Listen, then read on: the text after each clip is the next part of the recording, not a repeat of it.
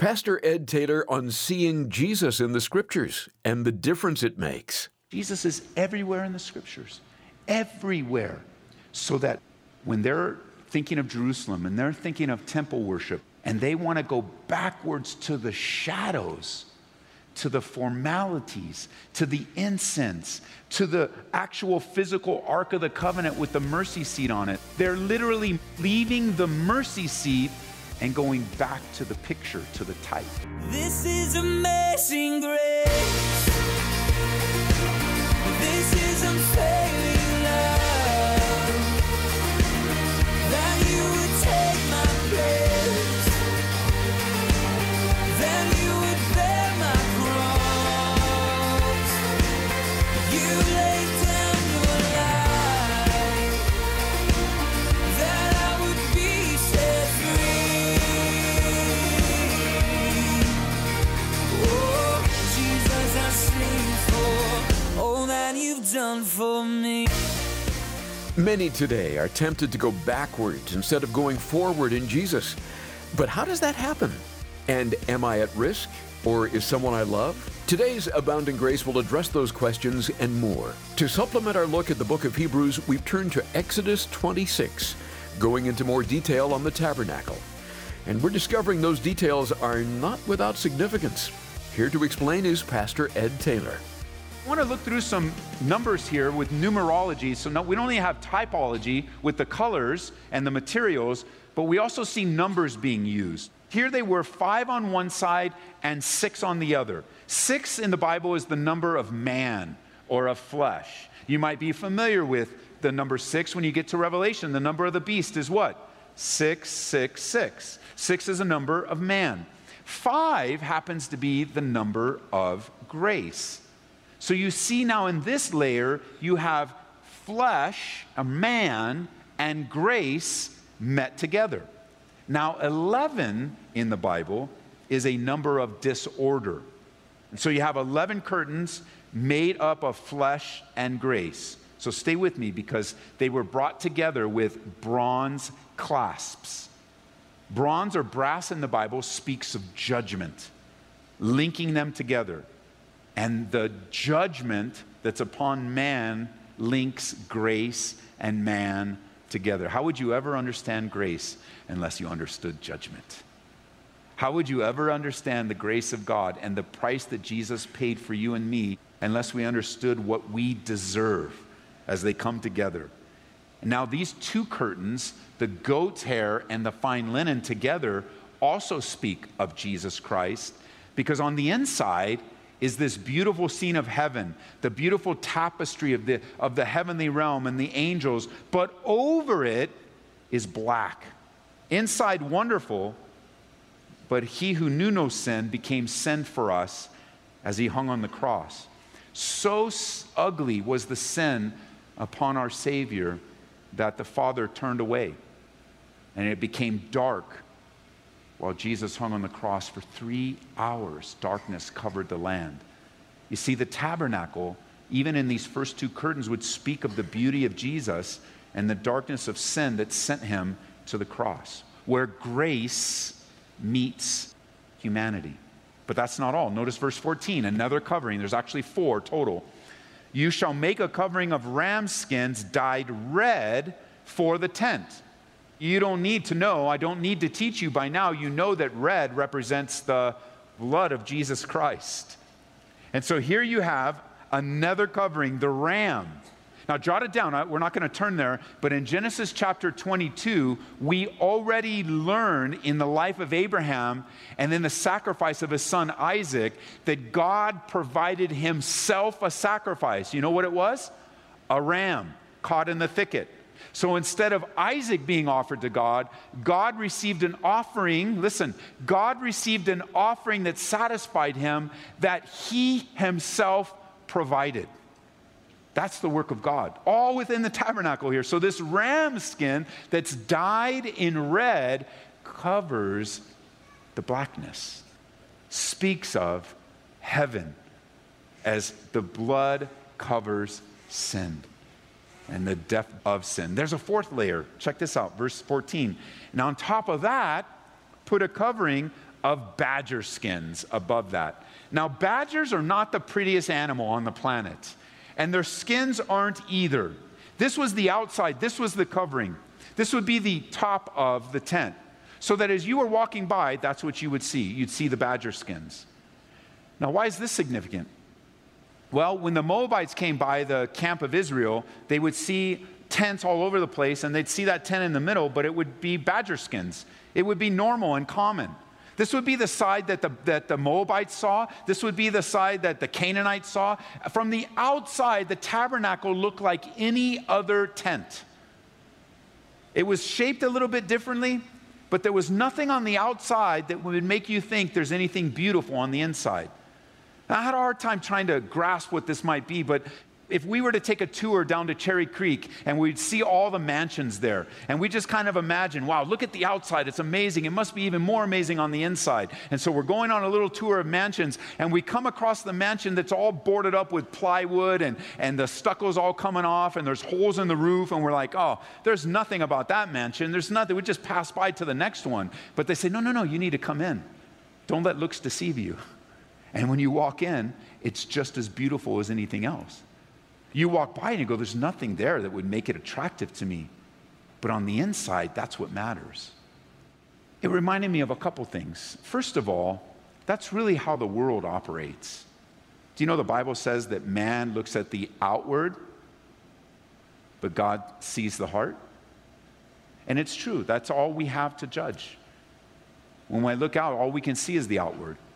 And as a church family, you know, maybe even thinking about how, how this building, you know, this big square building that we meet in, when you drive by, it's even hard to tell what it is. That's one of the reasons why we added church to our name, because you, it's hard to even tell what this is. So what is that big building? What do they have? Is it just a school? Is it, do they do weddings there? Is it a venue? No, no, actually, we're a church. We do a lot of ministry here. But you look on the outward and you go, I don't know, I don't know what, there's not much to that. But what's important about this building is not the outward. What's important about this building is when people show up, what's on the inside. It's what's important. You look by, you go, I don't know, it's not so, not so appealing on the outside, but we don't care what it looks like on the outside. We care about what's on the inside. And that's God's heart for you and for me. But not only that, remember, Jesus is described as not being very attractive. You go, what do you mean? Isaiah chapter fifty-three, verse two, listen to what it says. And when we see him, speaking of Messiah to come, there is no beauty in that we would desire him. You know what that means? Jesus looked like everyone else as a man. And it's so different, isn't it, than the way he is painted and portrayed. The way he's painted in paintings is, is like, you kind of think Jesus always floated around six inches above the ground. He glowed in the dark. He always has a halo over him. He always looks more handsome than everyone. But remember, we get great insight on the fact that Jesus looked common and ordinary by the moment he was betrayed. When they came to take Jesus away, how did they know Jesus was the one? Well, I know, Ed, he was the one that was glowing in the dark. That was pretty obvious. Just go to the glow stick, that guy, he's the one. Or look at his feet, anybody that's six inches off the ground. The Bible doesn't say that. It's much more simple, isn't it? They knew he was Jesus because Judas kissed him. And this part of the tabernacle really ministers to us, because the tabernacle reminds us, when you look at it, it's just like a badger skin just kind of put together. But when you get through the layers and you get to the inside, Jesus was a man, just appearance of a man, one hundred percent on the outside. But Jesus was filled with one hundred percent deity at the same time. And all this is being put together with this tent as a place of worship in the children of Israel. One more thing before we leave. Check this out. The boards. This was the very skeleton of the tent. In verse fifteen, for the tabernacle you shall make the boards of acacia wood standing upright. So let me summarize it for you, as we're short on time. There were twenty boards on the north, twenty on the south, and six on the west that would leave the east open. That's how the tent would be made. It would be enclosed, but the east side would be open. Now, this is where things get exciting. I say that at every point, but they're all exciting. So this is where it gets exciting, because you've got to go to Israel with us. I hope one day I can take you to Israel, because on the first day we're in Jerusalem, we're going to get up early in the morning, we're going to go over to the Mount of Olives, we're going to have a Bible study there, and we're going to look over on the Temple Mount. And we are going to face, for those of you who have already been, you already know this, from that vantage point, we are going to look at the eastern wall. On to the right is the eastern gate. Now, the gate that's there currently was not the gate that Jesus went through, because it's been built up over time. But I forget if it was Suleiman the Great, I forget exactly which person did this, but one of the Muslim rulers over the years actually took that gate and sealed it. You want to know why? Because he believed the Bible. Because the Bible says that Jesus will return from the east to come into the eastern gate. Not only did they seal the eastern gate, but they put a Muslim cemetery in front of it. Because here's their thinking. No good Jewish person would walk through a cemetery to get through a sealed gate. And that's where they didn't believe all of the Bible. Because they left out the part that when Jesus Christ returns on the Mount of Olives, when his feet touch, he's going to split open. There's going to be a massive earthquake. There's going to split open, and the way of the Savior is going to be made by his return, all in the tabernacle. It all fits together. And it's a, it's an amazing thing. Not only that, we're back to acacia wood again. And acacia wood, again, speaking of humanity, wasn't a pretty bush. It wasn't a big, beautiful tree. It was a little shrubbery type of bush that grows in arid climates. And here's where the acacia wood reminds us of ourselves. The skeleton of that tabernacle speaks of humanity, and yet it's not a pretty humanity. You know, in order to use the wood from the, from the acacia tree, you'd have to cut it down, beat it, sand it, even put little notches into it, as you see, drill little holes into it so that it can be used in the proper way for God.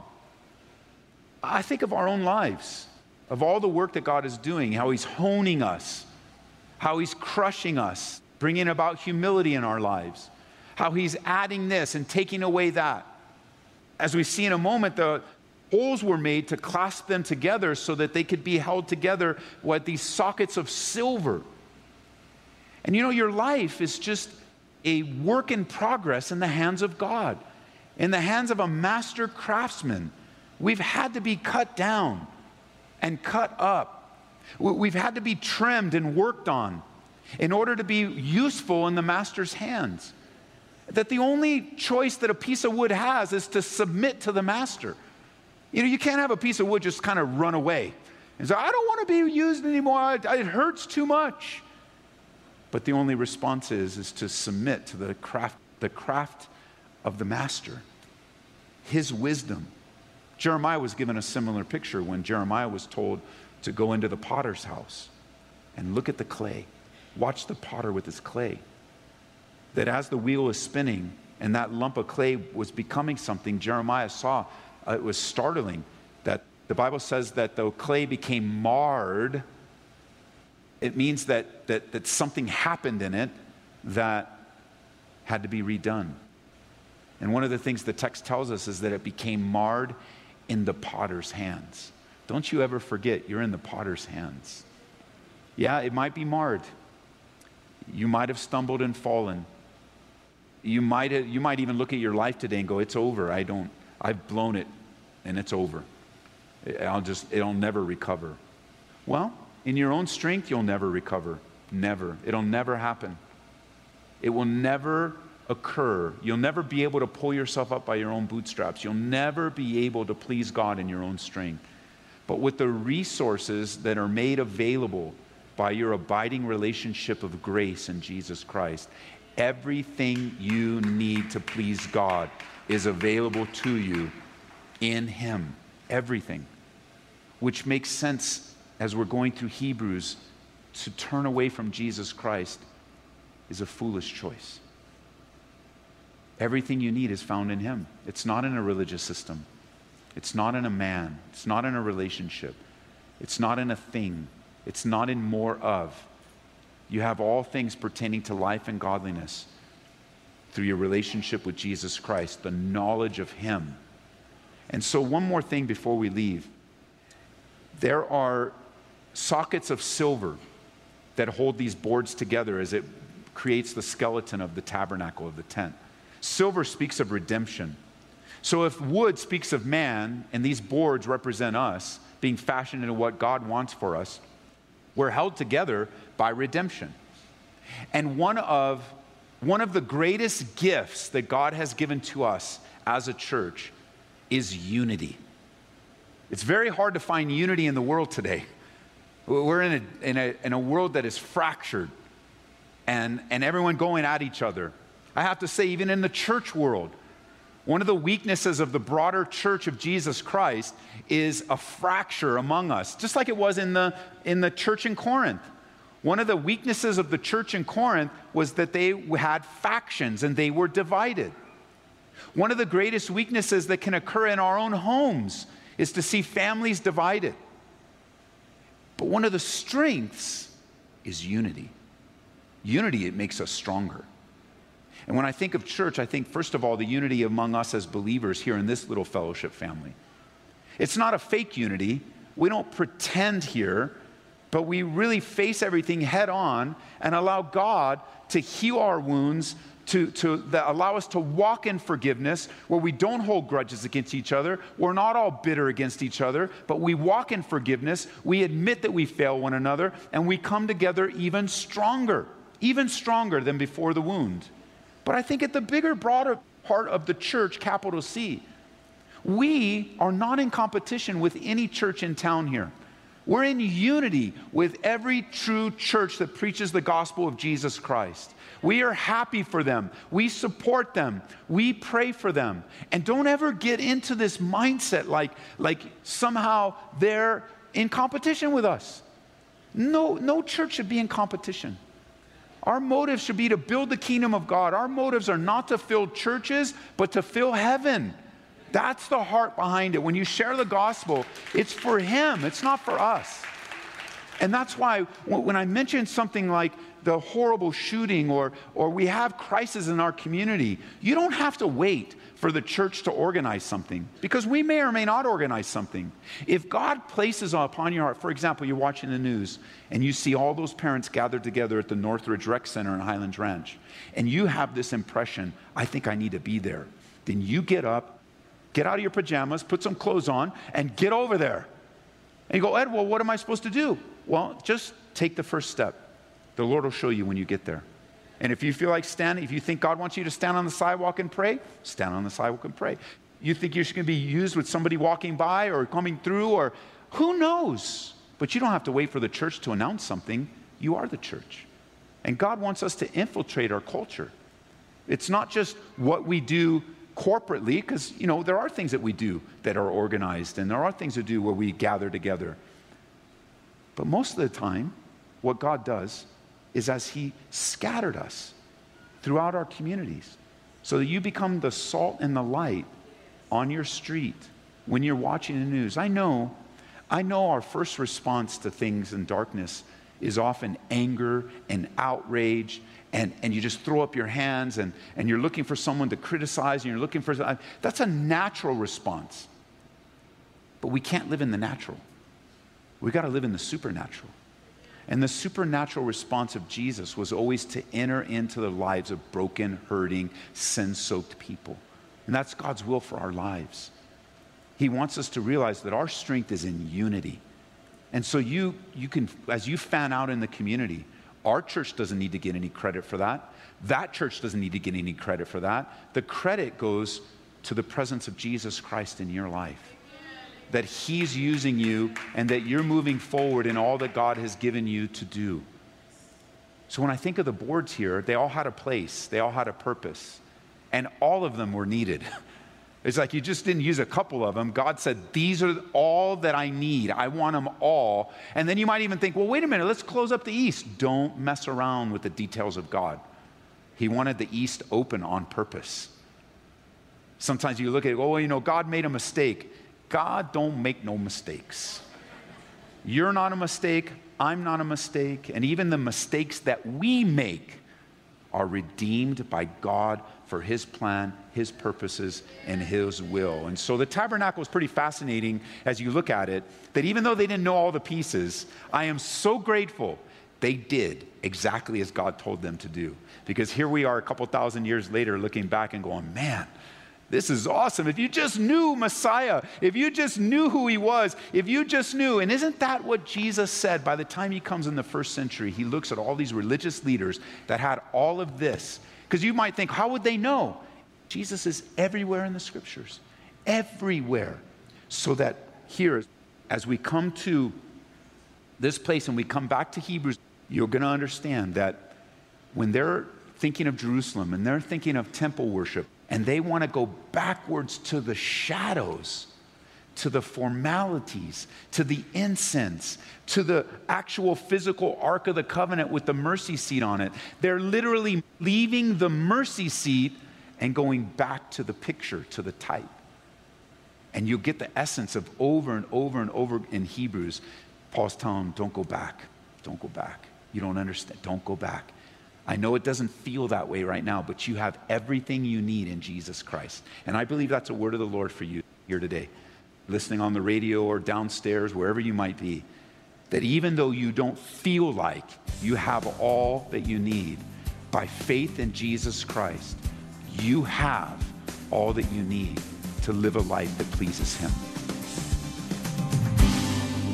A timely encouragement from Pastor Ed Taylor on today's Abounding Grace, especially for those of us struggling to get a handle on life.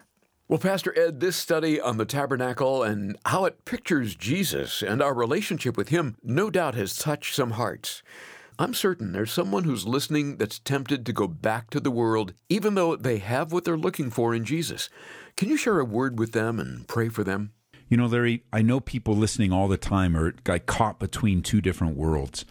You know, they have a love and a desire for the things of God, but the pull and the tug and the temptations of this world are very, very strong. And I would just say that it's not the right decision. Uh, obviously, you know that, but it's good to hear it. It's not the right decision. Don't go back to the things that God has delivered you from. Don't do it. I mean, just straight up, choose to endure and press through your current trial. Choose to resist the devil and he will flee from you. Choose to surrender and submit yourself in this particular season to the will of God. Don't do it. We were just learning this in our Bible study here at Calvary uh, last night when we were reminded of a group of people that Peter says, when he talks about them going backwards, he says, that it happened to them, listen, it happened to them according to the true proverb, a dog returns to his own vomit, and a sow having washed to her own wallowing in the mire. Don't go back. It's disgusting, and it will destroy you. And so, Father, I do pray for those that are on the edge, uh, at the precipice, at the edge of uh, decision, that I pray that they would make that decision to honor you and press on, forgetting those things that are behind and looking forward to those things that are ahead. In Jesus' name, amen. Thanks again, Pastor Ed. Before we part ways, just a few things we want to tell you about.